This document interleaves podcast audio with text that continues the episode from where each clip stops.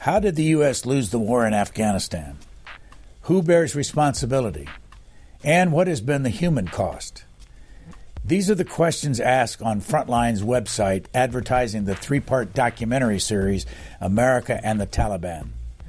These 54 minute documentaries, which are available for streaming online, were produced and directed by Martin Smith and Marcela Gaviria. Because of his on screen appearances, Mr. Smith is better known by the public. From the other side of the duo, here's a conversation with Marcela Gaviria, who has produced over 40 hours of programming with Frontline. Marcela Gaviria, what is this program you were involved in, America and the Taliban? It really was an effort to pull together 20 years of reporting on the ground from Afghanistan to understand why on earth we stayed there for 20 years.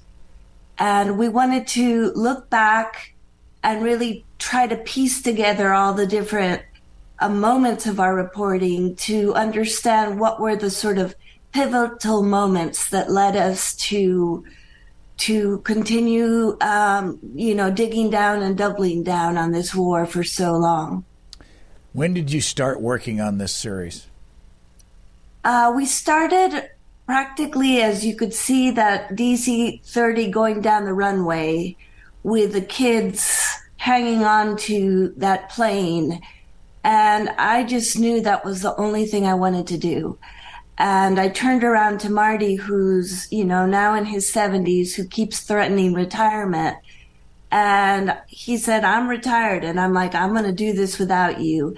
And then about a day later, he's like, um, Do you need some help? So I'm really happy that he decided to join me on this project because honestly, I couldn't have done it without him. He's been my reporting partner for 20 years, and we've been so committed to covering um, this subject for since 9/11, really. So, in addition to being a co-producer, are you now married, the two of you? Yes, in fact, that is uh, quite a tale. but we've known each other since 1999, and we got married in 2012, and we've been working together uh, you know, since the late 90s. Because you said it the way you said it, I can't pass the it's quite a tale. Give us the background on how you two ended up married. Uh, you know, I was his translator in Bogota, Colombia, and he had shown up many years ago to work on a four part series called Drug Wars. And he and I met at an airport in Bogota, Colombia, and, you know, it really was um, the beginning of, of, quite a professional um, relationship, he said to me, the task at hand is to find the Medellin cartel and interview him, them. And I was like, well, this guy must be crazy. I'm not going to find the Medellin cartel and interview them. So, but sure enough, we did that together. And that was the beginning of a, of a professional relationship. And then I went to London for a while and he offered me a, a job in New York, and I believe we fell in love somewhere in Pakistan along the way. So, so how did you find the managing uh, group of the cartel?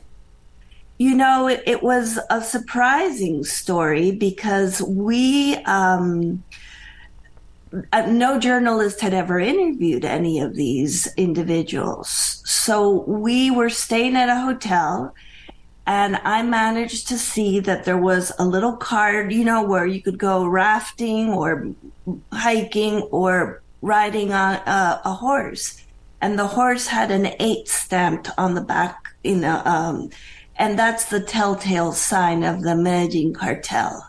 And I said, well, that's crazy. They're offering riding lessons on the ranch of the Medellin cartel. You must take these riding lessons. And that's how actually uh, we got to the cartel. Sheer luck, really. How much did they talk to you on camera? They went on the record, and uh, it was the first time they had ever spoken. And that series, which I still believe is out there online, is called Drug Wars. And if viewers want to see it, I encourage you to look for it. and you will see the first interviews with the cartel and many other amazing individuals um, in, in, the sense, you know, historic, because it was the first time that the DEA uh, spoke about things that were happening, and then we had the other side telling the same tale. And and interestingly enough, this is really a story, America and the Taliban, where we modeled it after drug wars because we wanted to be able to tell the story from both sides. Where are you from originally? I was born and raised in Bogota, Colombia. My mother, though, is Anne Quigley from uh, Pennsylvania, and my parents met in college. Um, you know, it really, my career has been sort of a series of being at the right place at the right time.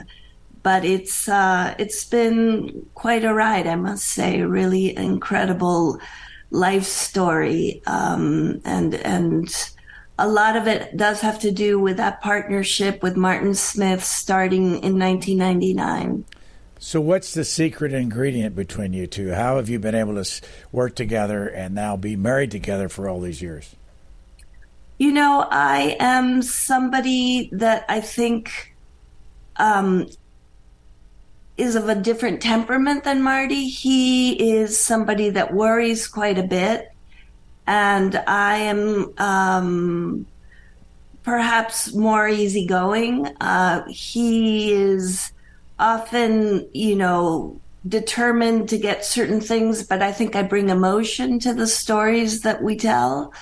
Uh, and we balance each other really well. What we tend to do on a project is we're in the field together, we're discussing how to make a film. We uh, really try very hard to um, see each story and, and not determine what we're going to tell ahead of time, but just it's the journey of discovery. And then in the edit, often I'll begin the process of working on a certain section and he'll come after and polish after me. So uh, we we have a really good sort of you know just chemistry in terms of our professional life and our our our emotional life as well. So go back to when the plane came down the runway and people were jumping off and falling off and and jumping on and falling off. Uh, where were you then, and how do you then? say to Frontline, we, we want to do this series, and then how? What what do you have to do in order for them to accept it? Well, it was in many ways a no-brainer. That is a historic moment, and we wanted to tell that story. Uh, we went to Frontline, who agreed to give us two hours of television. Uh, we knew we could get into Afghanistan just as all the journalists were leaving. We wanted to come in.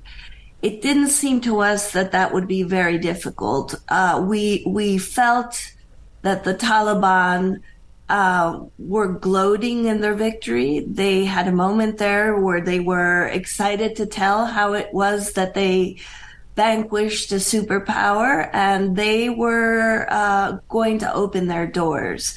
A while back, though, one of the Taliban emissaries for the Haqqani network had reached out to Martin Smith after we had produced a program called The Jihadists, which I think had caught their attention because this was a program that was telling the story of the Syrian war from the perspective from a, a, completely different perspective, that of a jihadist that had fought during that war. And and I think that actually gave us uh, an opening that nobody else had. So, what was the first thing you do? I mean, I, I'm surprised to hear you say we knew we could get in. Why did you know you could get in besides the contact with the Haqqani network? I mean, well, it, it, it wasn't limited. I mean, there were journalists working on the ground. We had a good reputation in the area. We had covered the country for 20 years, made, you know, 10 films there. It might have been nine, but around that many. And we just felt we had an in. Um, we applied uh, to enter the country, got all the permissions, and pretty quickly it seemed that things would be different, that this would be unlike any other time we had been there. Um, and, and it was because in the past, when we had gone to Afghanistan, we would literally be embedded with the military or travel, traveling around the country kind of like in a bulletproof car, really unable to get out of the car and do much work. And this time we had decided that we would travel the length of the country and tell the stories that we found along the way and try to find some of the people that we had interviewed over the years. Um, we had a minder often. The Taliban would insist that we would show up at the Ministry of Information, get our little credentials, and suddenly you'd have a truckload of Taliban fighters that would follow you everywhere you went. Uh, on occasion, it was a pain in the arse, uh, you know, because you'd show up and they'd be like, don't film the poppies, or you can't talk to that person. And so it wasn't comfortable in that sense. But for the most part, we got to see Afghanistan in a way that we had never done before um, and spend more time in places uh, than we had ever done in the past. So. By the way, if someone has not seen this three part series, how can they see it now? It's because it ran in April. Well, fortunately, in this day and age, uh, everything can be streamed. And in the case of Frontline, you can see it for free. You don't have to have anything but a Wi Fi connection and just go to frontline.org. If you happen to be overseas and it's geo blocked for some reason, you can go to YouTube and also stream America and the Taliban. And amazingly enough, if you don't want to do those two things and you want to pay for it, you can see it on Amazon Prime. so go back to the moment in 2021, you're going to Afghanistan. How did you get in? I mean, what physically, where, from here to there, what, what was your path? Well, at that moment, the airport was pretty much closed. And so the only option really was to get the government of Qatar, uh, that has diplomatic relations with the Taliban, to um, charter a plane. And that plane is full of NGO workers, diplomats, uh, contractors, and journalists. And we waited two weeks for that plane to leave Qatar, and we entered and landed in Taliban country um, via commercial airways, really.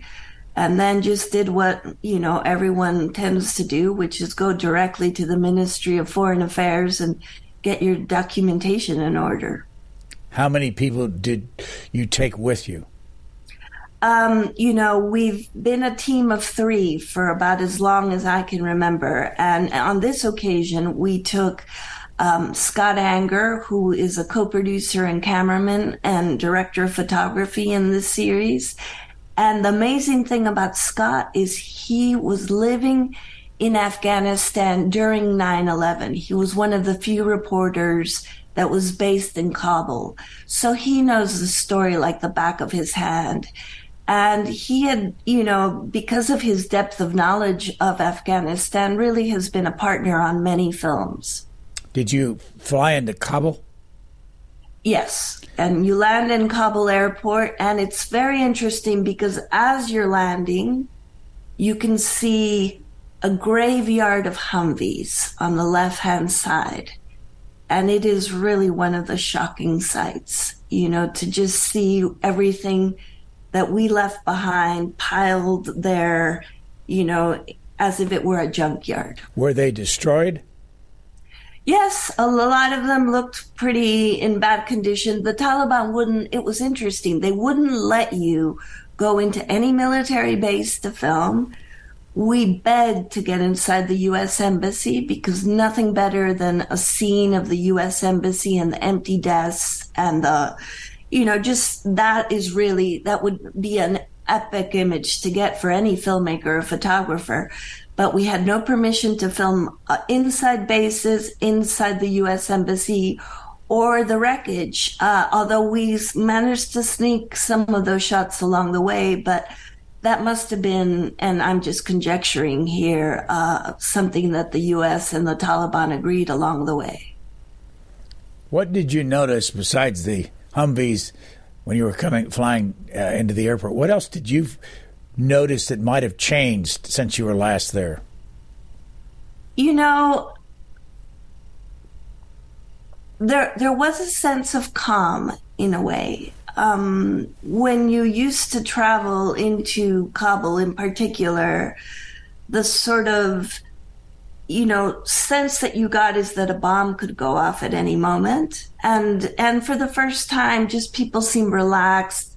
They were you know in their usual marketplace. You could see that kind of activity. Um, then again i felt like perhaps i was seeing less women than i was used to seeing. Um, perhaps a feeling that the women should stay indoors and you know, stay out of trouble. And then, of course, the Taliban were a very significant presence everywhere.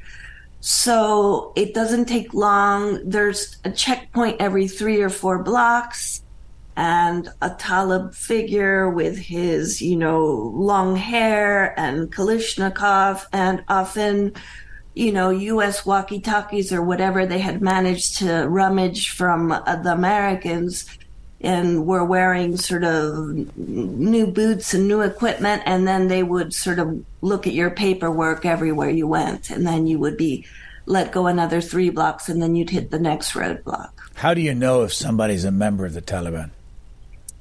It's um you know it, it, it it's not necessarily a 100% apparent because they are suddenly wearing us uniforms you know so it's it's a little bit sort of confusing but often you can tell by the fancy sneakers that they wear. Um, you know it's almost like a fashion statement.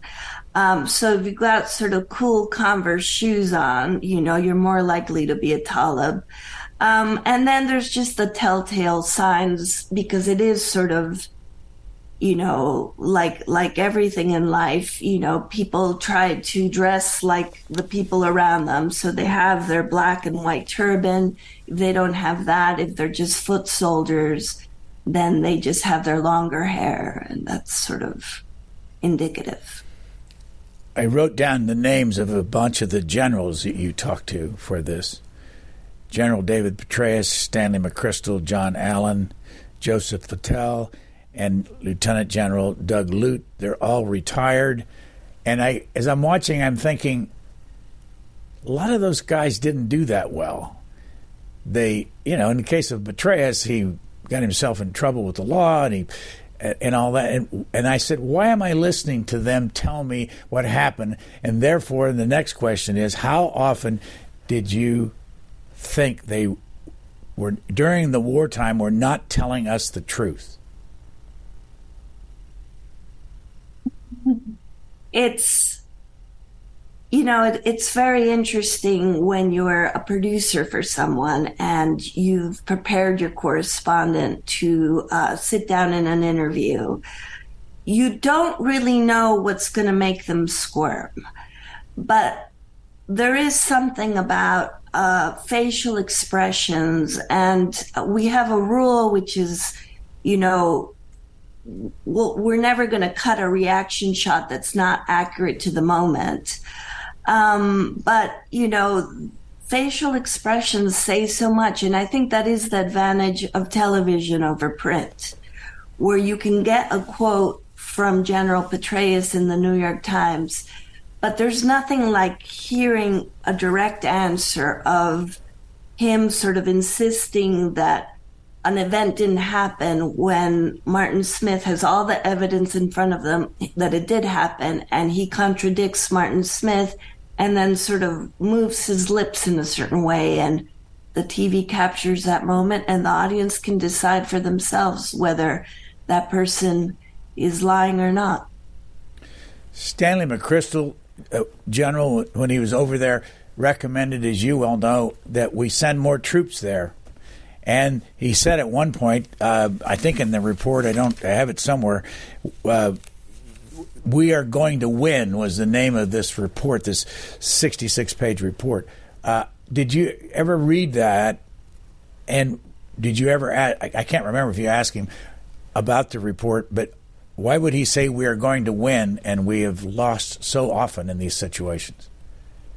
I'll admit I haven't read that report. Um, but I think what happens and, and what we clearly sort of showed is that the military pretty much hijacked this war from the politicians. You can spend a lot of time blaming four presidents for being there, but they really, the top brass would come over, surround these presidents and say, our considered opinion is that we can win this war.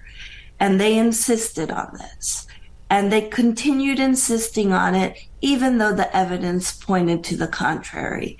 And politicians being politicians often did not want to seem dovish and, you know, just went along with the program, even though it was pretty evident it wasn't working. Um, and we were fed, the audience was fed all these lies. It was up to many journalists over the years to point out that things weren't going very well. But very quickly, American audiences got um, bored with the Afghan war.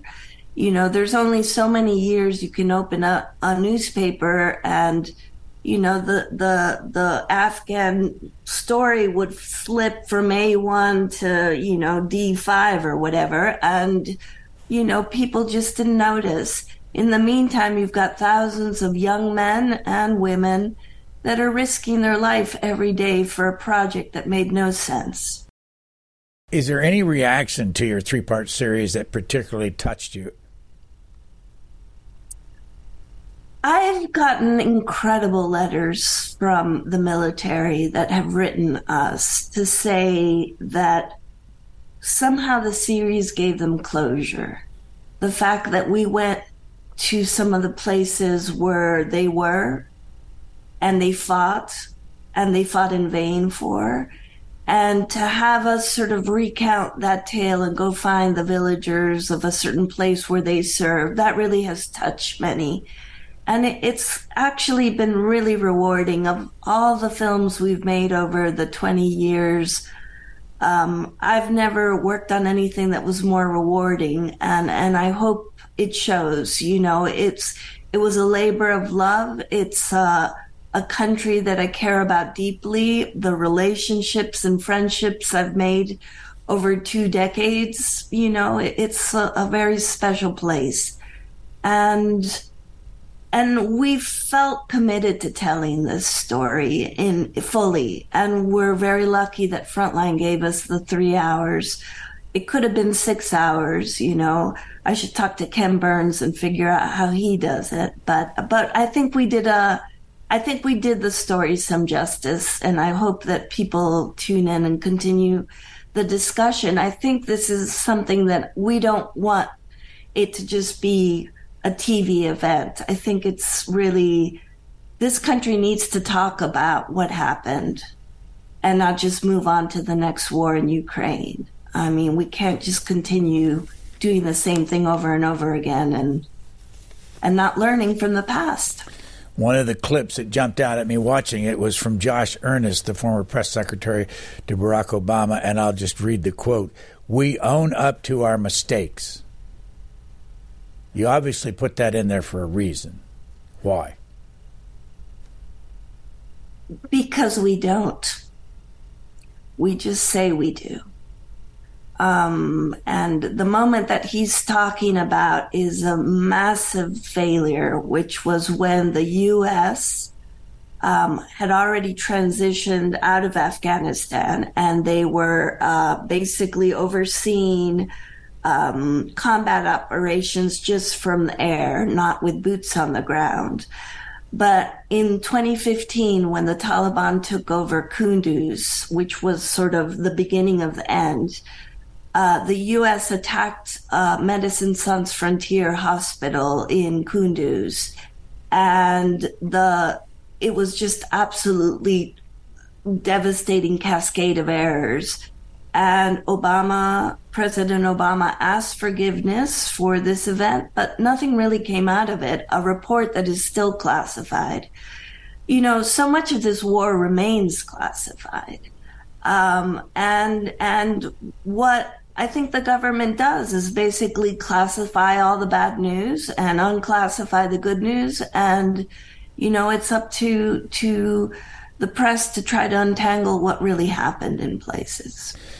If you go back to that 2015 incident you talk about, I wrote down from your your documentary that the statistics.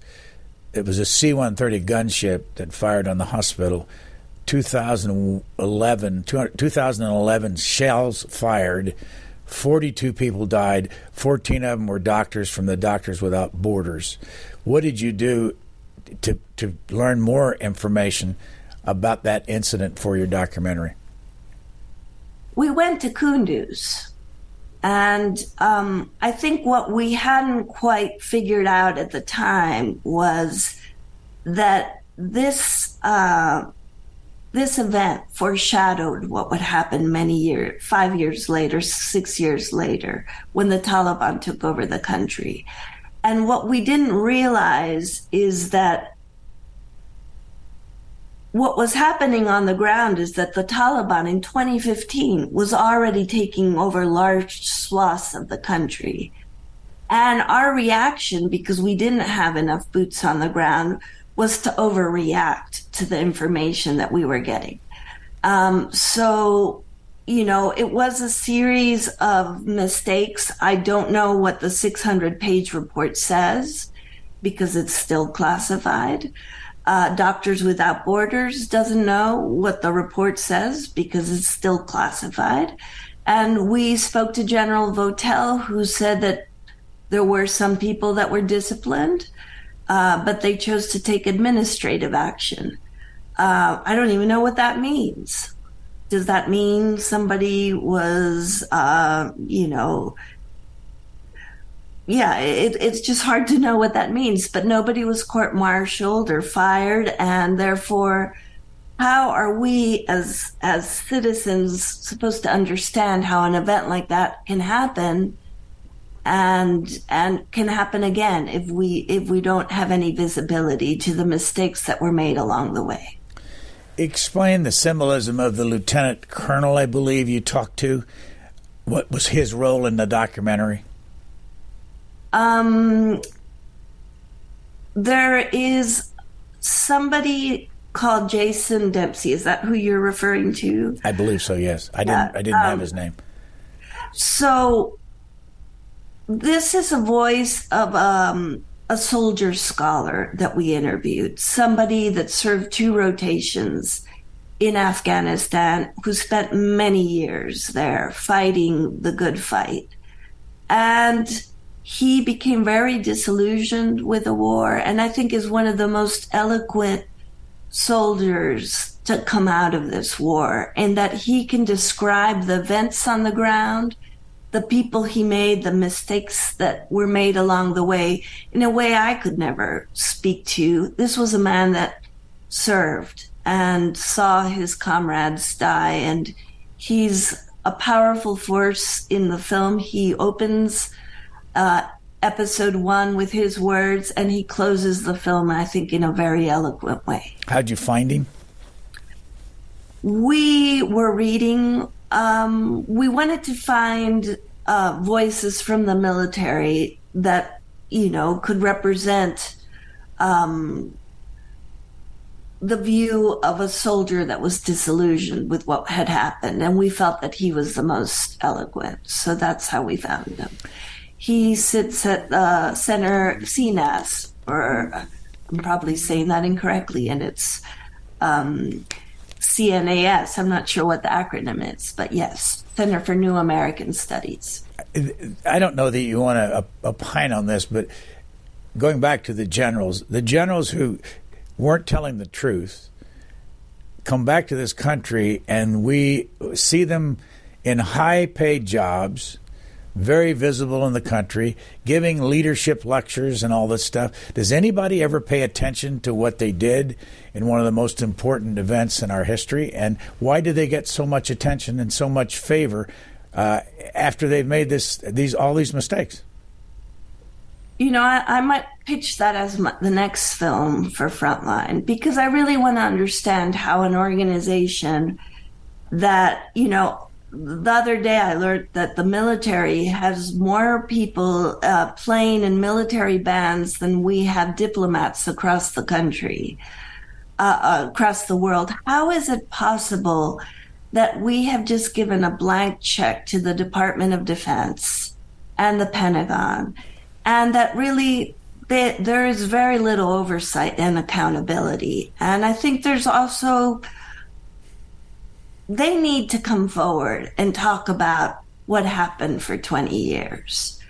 They are responsible for the outcome of the war.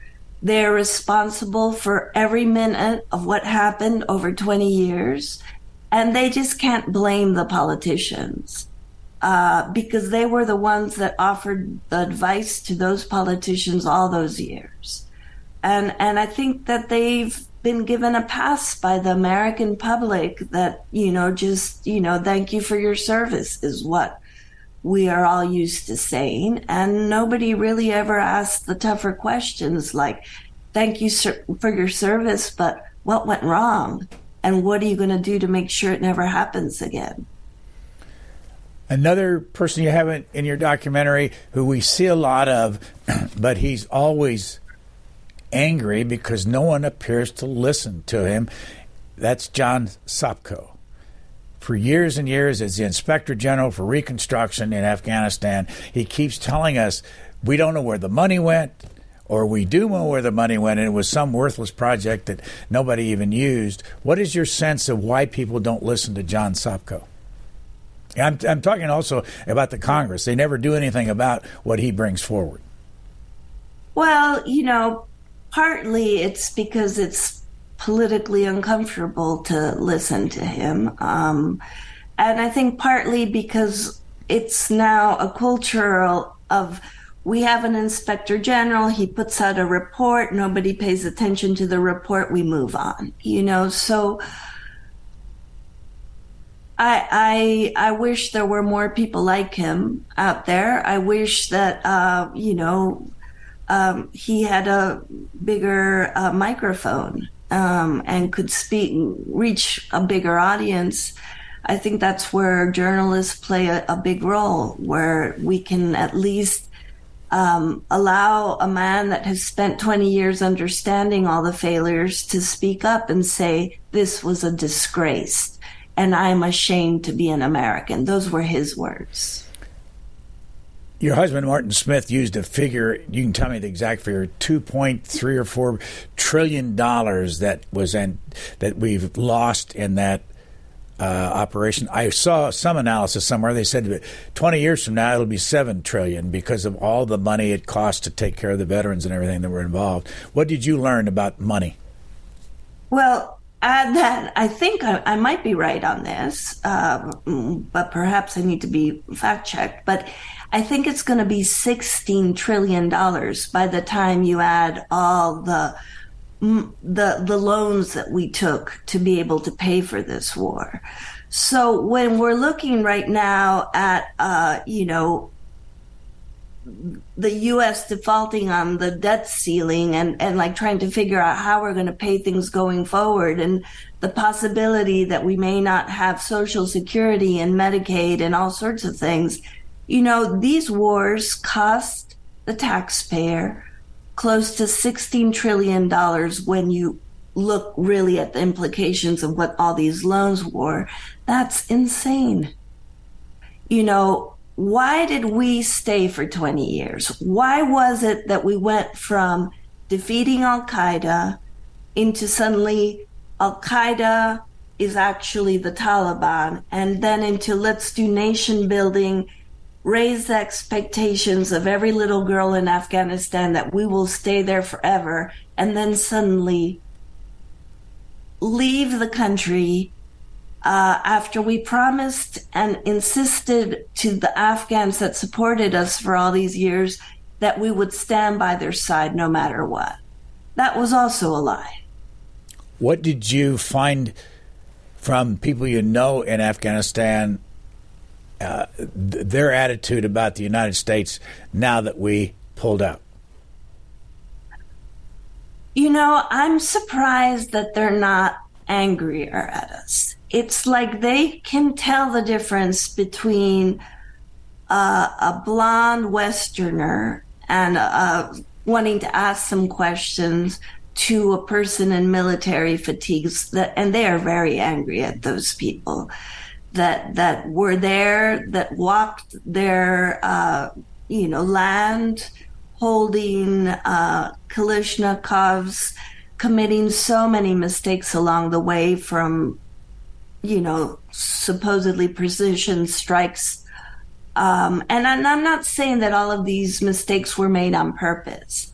I'm just saying that uh, perhaps we made him too many times, too many mistakes, and no hard questions were asked along the way as to how operations were being conducted or why we were killing so many civilians. But I think the the the great majority of the Afghans that I've met along the way still admire America and still hope to be able to evacuate and come settle in America. And, and that they understand that, you know, the U, the U.S. and the citizens of this country were trying to help, and that unfortunately this war really kind of got um, hijacked by by all these other agents that you know, had different opinions about where things should go.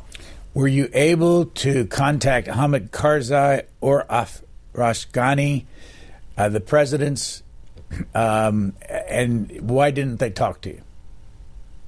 Um, Hamid Karzai was somebody that uh, Mar- Martin Smith sat in his living room for several hours and he agreed to speak to us on camera, but the condition was he could not be in a program that would have any editing. So it would just be one hour of Martin Smith talking to Hamid Karzai. Well, that's not what we do. We, we, we didn't agree to those conditions because why would he have the opportunity to sit in front of our cameras and have those rules and not anybody else? Um, Ashraf Ghani did not want to participate. And we tried and tried and tried. We spoke to many of his closest aides, and we did sit with his right hand man, who I think, for all intensive purposes, told us the truth in a way that Ashraf Ghani would have never spoken, um, you know, the same way. So I think we got his version of events. Where are the two of them? Um, Hamid Karzai uh, lives in the same villa that he grew up in in, in Afghanistan. Uh, he's in Kabul most of the time. On occasion, he can leave the country. All of this is done with the blessing of the Taliban.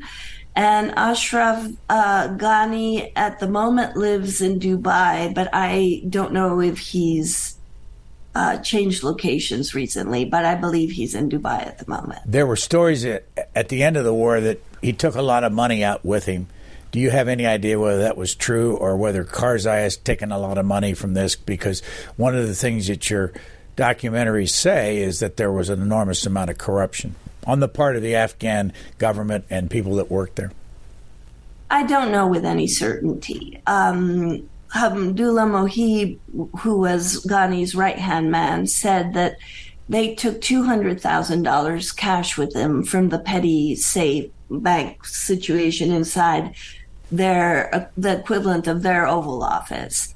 And that does seem like a lot of money, but if you think about it, it's a cash economy in Afghanistan. So clearly, the the president would have a fair amount of cash on hand to be able to deal with his everyday to day activities and that's what was in his office and that's what they took on the helicopter on their way to Tajikistan um, as far as how much money he took over the years your guess is as good as mine but I presume it was a fair amount um, but I don't know. You know, I shouldn't be presuming if I'm a journalist. I, I until I have evidence, I, I can't say really. And um, and the same holds for Karzai. But there are many stories about both of them, um, and there are many stories about um, the political class. So even if it wasn't um, Ghani or Karzai that benefited directly from all these uh, contracts, certainly family members did, and there's been a lot of reporting on that. And this is a little bit out of context, but you just might know something. When Zawahiri was taken out by a drone in Kabul, the report from the United States was they didn't kill, it had no collateral problems with that. Nobody else was killed. Do you have any idea if that's accurate? All I know is that it was one of those crazy new drones that chopped them up into little pieces. And that is, you know, the the new era of of the way we will conduct these wars going forward. We didn't have boots on the ground, but there was enough information uh, from some mole or God knows what, and the intelligence was that Zawahiri was in the house of a close aide to Sirajuddin Haqqani, the Minister of Interior, and um, they felt certain that they would find him, and they attacked. And and this isn't the first time I've heard this. Along the way, when we were in Afghanistan, we would hear about these precision strikes that were taking out certain members and there were no other media to cover these events and we had no access. So it's all unverifiable unfortunately. So the fact that he was there though does that say that after 20 years of war the al-qaeda head was right there in kabul? So did did uh, did he still have the clout in Al Qaeda? And there, did you see any evidence of Al Qaeda in the country? We didn't see any evidence. It's not like you bump into foreign fighters that are speaking, you know, Arabic or anything like that. But um, you know, it, it's certainly well known that the Haqqanis and Al Qaeda have had a close alliance for many years. Um, we met with members of the Haqqani uh, clan and, and their leaders. And um, when we were there, Christiane Amanpour uh, interviewed Sirajuddin Haqqani. Um, it's interesting, she didn't have a simultaneous translator with her. So, you know, it, it was an inscrutable interview. But what you do know is that um, the Haqqanis we're hosting the man that was number two after bin Laden, number one after bin Laden was killed. And he was, you know, living in one of their houses. That's a direct contravention to everything that was agreed to by the Taliban and America for us to leave. So there you have it. Were you with Martin Smith when he went there in 2010? Um, yes. No, I was there in 2009 for the making of Obama's War and subsequently several times, but I did not the the you're talking about when he's embedded in 2010 in uh, well the main reason for the question was you all went back this time to see people that you hadn't seen for all those years to find out what they thought. What was that experience like and how did you do it? Well um, that was sort of a miracle of of driving i must say you know. What people don't understand is how vast this country is how bad the infrastructure is. So we drove 10 hours from kabul to lashkargah got ourselves a little permit. There's a whole scene in the film where we're convincing the taliban to let us head further south to the place where Martin Smith was embedded in 2009. I wasn't embedded then. Um, I was in, in Kabul at the time. Um, and uh, when we got the permission to head down to uh, the little town of Mianposhte that I think we've immortalized in this film, it's a town with like population 100 or something. It's another four or five hour drive. And once you get there, uh, which is just a hellish drive. You arrive, and then the Taliban say basically you've got to leave by sundown, and then you have to drive five hours back to Lashkargah and do the whole thing again the next day. So it was a lot of time sucking dust, as they say, and um, we we were glad we did that. It was really interesting because those villagers remembered word for word what the soldiers had told them and we had captured on tape all those years earlier, which we just couldn't get over. You know, it, it, it really stuck with them and it stuck with us. And and so that was the alchemy of television to, to go back to places and find the same people and, and watch it all again. So, how many times did you go to Afghanistan after we left in order to get this series? We were there twice since the Taliban takeover. We were there for about six weeks in November. They took over August 15th of 2021 and we went back in the spring, April and May of 2022. And, you know, I hope we go back again sometime because there's a lot that is happening in that country and there's very little attention being placed to, to, you know, what's going on since. Um, you know, there's talk of it becoming a place that harbors terrorists again. Is that true or not? We don't know. Of course, it's a place where so many millions of little girls are now unable to go to school. When will they be able to go to school? We don't know. And then there's all the revenge killings from all the people that we left behind that had special immigrant visas to come to America that are now in hiding. And there's many reports of them being uh, hunted down and killed and, you know, that's something that we should be paying attention to because those are people that served um, for America, that tran- were our translators, that, you know, gave up years of their life for this war, and we've left them. I've heard you say someplace that you were treated uh, as a second class person by putting you away from a discussions, putting you over in the corner and all that. Explain how often that happened and what was your reaction on the scene. Well, um, as only female in the group traveling, you know, you have to always be respectful of people's cu- culture and customs. I don't arrive in Afghanistan and assume that they have to accept me as as I would expect to be accepted in any other Western country. So it's not like I become defiant and take off my headscarf and insist on being in a meeting. I just don't think that's appropriate.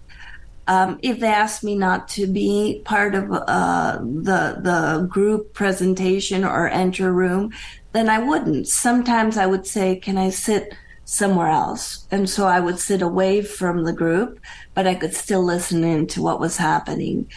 And I would say it happened 75% of the time.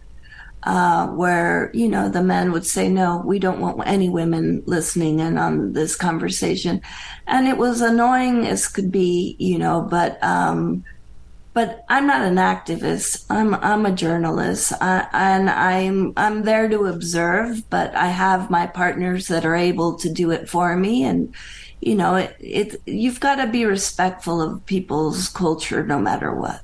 What's the reason? Do you think that they are so?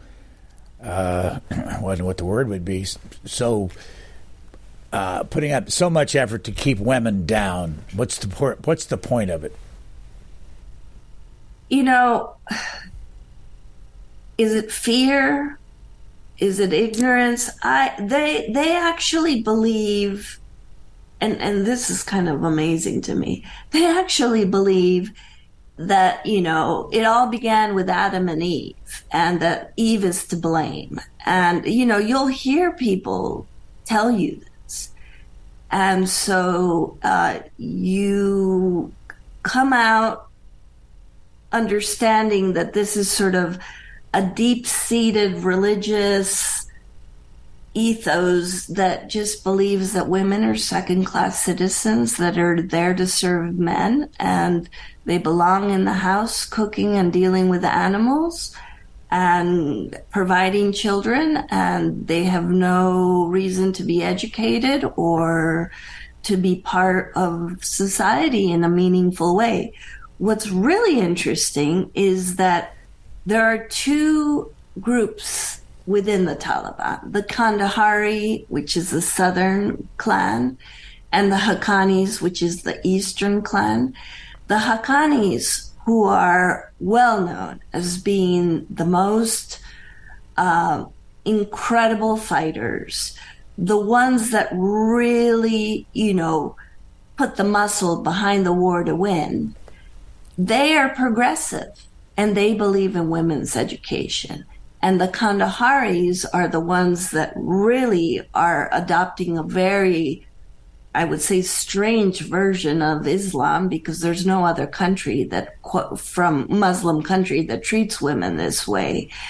And interestingly enough, the Haqqanis have lost this battle at the moment. It's the Kandaharis that are uh, determining the future of Afghanistan and imposing their views of how the country should be run. And I hear rumors that the Haqqanis are very upset that they're the ones that won the war for the Kandaharis, and yet they're not able to impose their own vision for the country. As you traveled around, how often did you see something that Americans built, or you saw a base that had been abandoned? And how often did you get the feeling that there was a ghost town all over because of the many bases that we had? I think the film gives you a sense of that. We try to not just have sort of your experts and archival footage, but to also make it a road trip for three hours so that you can get a palpable feeling of what it's like to be in Afghanistan. And everywhere you go, just the landscape dotted with these you know, empty bases. And it used to be that these bases had the American flag. And now all you see everywhere you go are white flags with a Taliban white flag, which is with the, the, the writing on it, which is, you know, God is great and there is no God but God. And that is what every flag holds. Do they believe that? They do. I mean, I, I think one thing that sort of I was impressed upon or, or, or that really kind of stunned me was you know, they fought for 20 years to have the country that they want to have. And they don't really care what my opinion or your opinion is about this. They want to have an Islamic Republic of Afghanistan that forbids women from learning or working. And that's the country that they want. They want a country where people don't smoke hookahs or gather in cafes or listen to music or dance. And they don't really care if the world thinks that is good or bad. They won the war and that's what they want. Can you buy a drink in a bar anywhere in Afghanistan? No. Um, there are people that will smuggle a bottle of something, but you know, it's you know, it, it's quite. I wouldn't take that risk, but you know, some people do. Do they smoke? Um, you don't see people smoking really. You, on occasion, I mean, even we had a scene that we cut out for time, but the hookah bar uh, owners of of Afghanistan are up in arms because you can't even smoke a hookah, which doesn't even have any um, nicotine in it. You know, it's just sort of flavored hot air or whatever it is. You know, so um, yeah, it's it's they're they're very strict about the rules and the more the the way the country should conduct themselves. Because you've been there so many times, can you go to a, a housing area where you can point and say these houses are here because of the money they got from the United States through the war, and they built these fancy houses. You know, that I actually do regret. Uh, we have this aerial uh, footage that we somehow didn't end up including in the final cut of the film because you had to get it to time. But you know, Kabul at least is in parts a glittering, beautiful city, you know, with sky rises and fancy malls. And there is a sense that progress did come to this country. It's not just all sort of, you know, a country from the dark ages with mud huts. No, there was visible progress. And uh, who knows what will happen to the people whose hopes and aspirations were lifted under 20 years of occupation that now have to live under an occupied country run by the Taliban. You talked earlier about how you got in uh, to the country on a, eventually on a commercial airliner out of the Middle East. Has that changed over the last two years since you first got there in uh, after August of t- 2021? Uh, there are two airlines that you can take into Kabul. Um, you can take Kam Air, uh, which is a regional little uh, air air carrier, and there's Ariana Airlines, and they have daily flights from Dubai, um, and I think pretty much anybody could enter Afghanistan. The question is, would they allow you to do any work? Um, you know, a lot of young journalists ask me, I'd like to go to Kabul. And I'm like, absolutely go. Just be aware that you're not going to be undercover. They have spies everywhere. You know, so you can't just go underneath the radar and go unnoticed. In fact, that would be dangerous the best thing is just to say i'm here to do this job and and this is what i want to cover and you know get the right permission can you give us an idea of what this all cost you to produce? Um i think my boss would ask me to decline answering that question. But to be honest it was not enough money. And uh, in fact the two of us did not take much pay for quite a while just to make it happen. So it's a high value production, but it's actually a labor of love. And we wanted to tell this story. And we are so happy we did. What is Rain Media? Uh, Rain Media is an independent production company. I happen to now own it, which is hilarious. Um, and so the man that I began working for uh, in 1999 is now my employee, and I hope he uh, continues being that for a long time. Why do you all live in the Catskills? Um, well, I was kidnapped by Marty to come and live here, but uh, during the pandemic, we made the move to the Catskills, and I'm now a country bumpkin, and I I do like it. Everybody knows my name. Right now, I'm sitting in an office on the corner of Pleasant and Main, and it's pleasant. So, what's next? I don't know. Do you have an idea? you can do the military wrap up. Give us the inside story on on uh, on what we think of the military and why they so often promise us we're winning and we don't. I, I think that's what I want to do. Let's see if they hear me at Frontline help me again, Marcela Gav- Gaviria. Gaviria.